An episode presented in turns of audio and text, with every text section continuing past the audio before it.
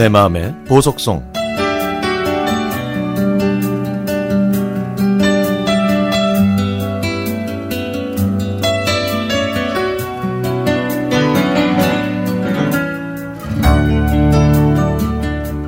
아픈 강아지를 돌보는 일을 고생이라고 절대 생각하지 않았습니다.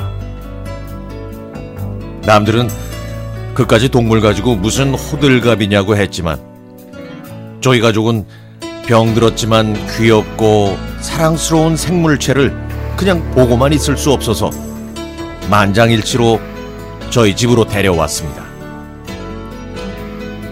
저희 가족은 옆에 사는 아저씨가 아파하는 강아지를 안락사시키려고 한다는 걸 알게 됐습니다.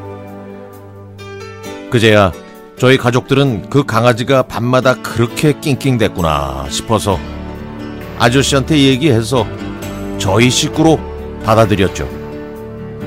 하지만 아픈 강아지를 돌본다는 건 정말 쉽지 않았습니다. 강아지에 대한 지식도 없었고요.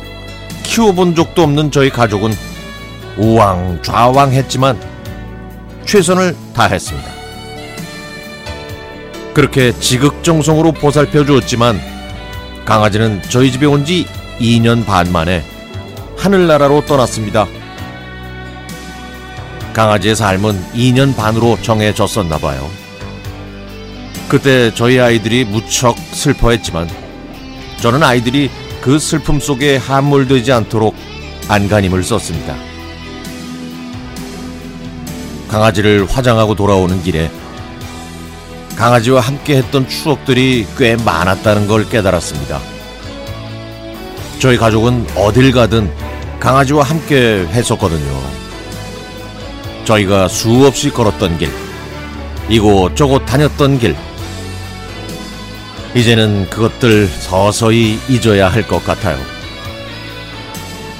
오랫동안 저희 가족과 함께 할 거라고 생각했지만, 이렇게 갑자기 떠날 수도 있구나 싶어서 늘 우리 주변에 있는 것들을 다시 한번 소중하게 생각하고 그 소중함을 귀하게 여겨야 한다는 걸 배웠죠. 강아지야, 그곳에서는 이제 아프지도 않고 힘들지도 않지? 조금 심심하겠지만 그래도 거기엔 친구들이 많이 있을 거야. 나중에 우리가 그곳에 가는 날 제일 먼저 반겨줄 네 모습을 생각하면서 우리도 조금 있다가 갈게. 그때도 우리를 반겨줘야 돼. 알았지? 꼬리를 흔들고 컹컹 짖으면서 마당을 뛰어다니던 네 모습이 아직도 눈에 선하네. 다시 너를 껴안고 털을 쓰다듬어 주고 싶구나.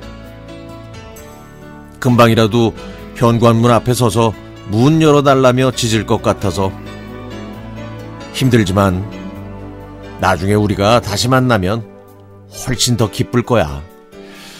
그때까지 안녕. 사랑스러운 강아지야.